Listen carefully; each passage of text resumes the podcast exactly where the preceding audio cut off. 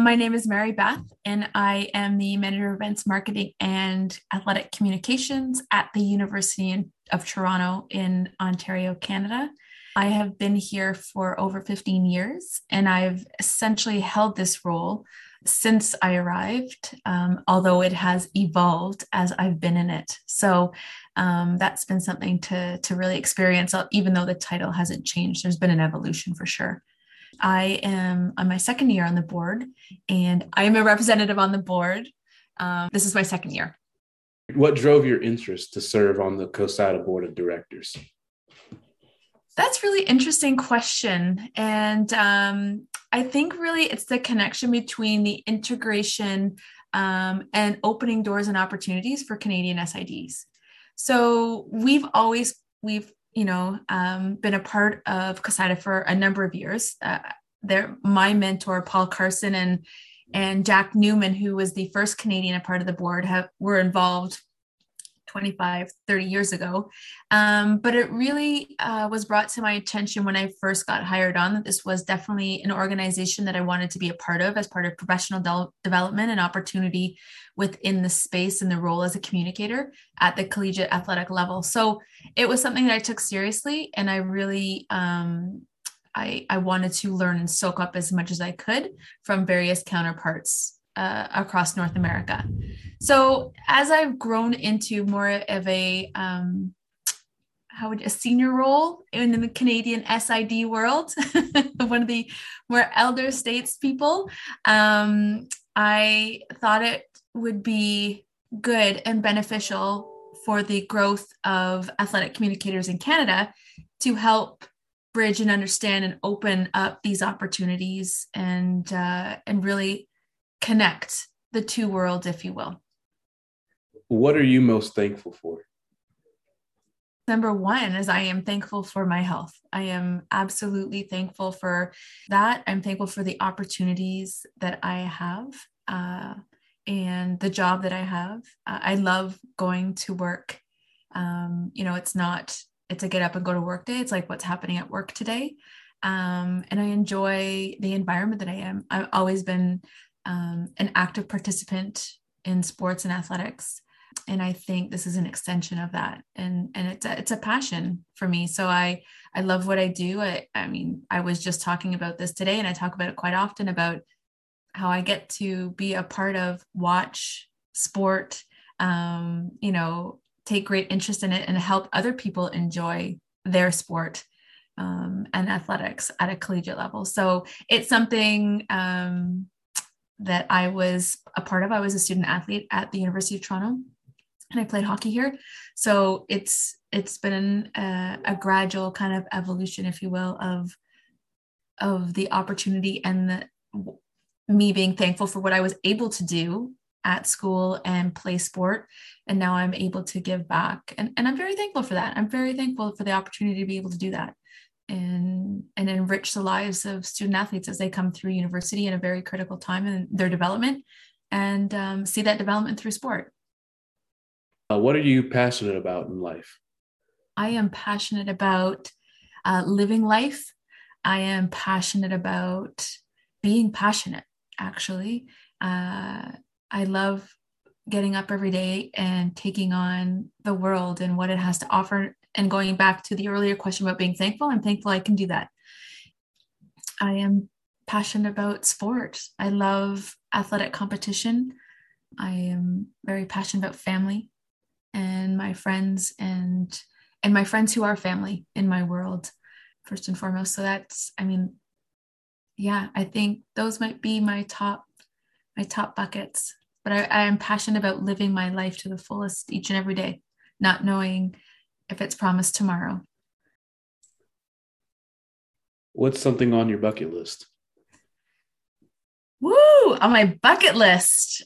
Um I think there are I, I'm gonna group it into one, but there are a few elements. So there's some like major sporting events that would be on my bucket list, like the like Wimbledon or the French Open.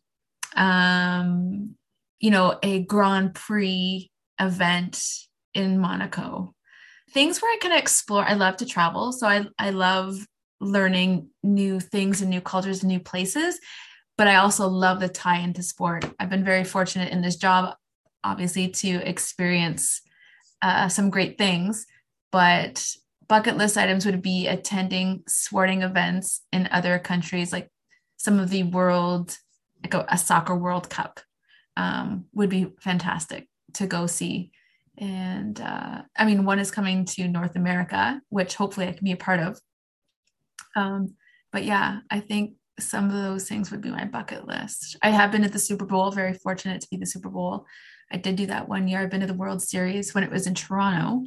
Um, but yeah, so I'd like to do some of those things abroad. Uh, what's something the CoSIDA membership doesn't know that makes board membership so rewarding? I think it's the opportunity to help and serve. Really, we're, we're kind of taking feedback and, and what we learn from the membership and what their needs and wants are, and, and hopefully helping to deliver mm-hmm. on, on those supports and the opportunities and development, professional or otherwise, that, that they seek and that they need. So it's it's rewarding to be able to serve and give back and and, and work through some of the um, elements that they require in their day-to-day job or, or for future jobs. Um, but i think it's serving. It's it's very rewarding to help others attain uh, goals in their life or opportunities in their life that they're looking for. And what's your biggest challenge as it relates to the profession now and in the future? I think one of the biggest challenges is you don't have enough hours in the day to do what you want to. I think as communication professionals, we work extremely hard and we work very long hours and extend ourselves um, for the for the for the cause, if you will, and, and for what we do. But really and truly, I wish there were more hours in the day so I could accomplish more and I could I could help more and do more. Um, but you just there isn't. So you've kind of that that is a bit of a challenge. I think in this profession and in, in, my job. I'm very fortunate i have a, an ad who is very supportive of this role and um, this role within the bigger administration um, of athletics at u of t. But i know that I'll, that's not the case for everybody. So a challenge is to ensure that everybody values and understands the role of communication professionals at the collegiate level and collegiate sport level. And and uh, the value they bring um, you know, to the entirety of the program. Um, and what they do is integral. Uh, without them, a lot would fall through the cracks and not get done. Um, so I, I think that is a big challenge to, to increase that awareness across um, all universities. I think staffing is always like I'd love to have more staff again to be able to do more things, to take on more projects. We have a very large program at U of T, and I have a great staff.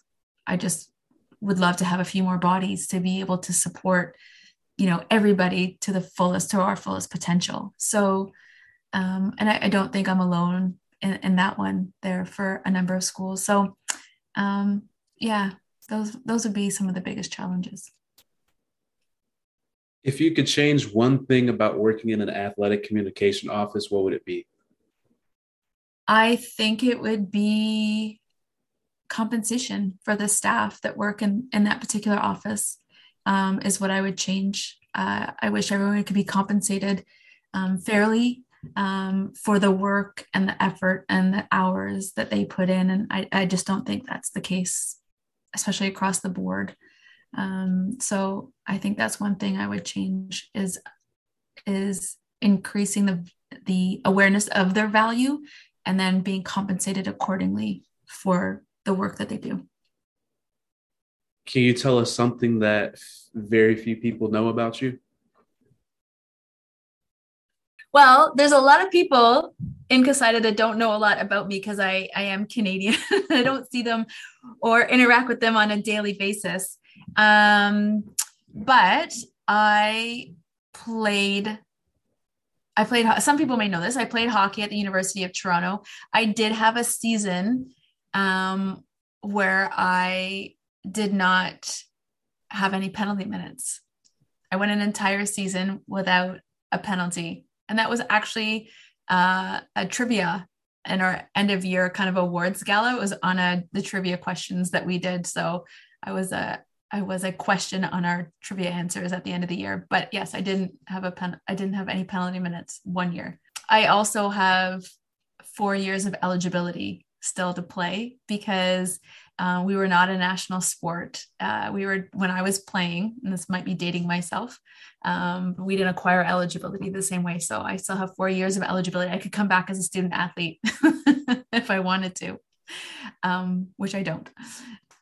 Yeah, and then one last thing that uh, revolves around hockey is that um, I played with six Olympians, six players who went on to compete at the Olympic Games for Canada.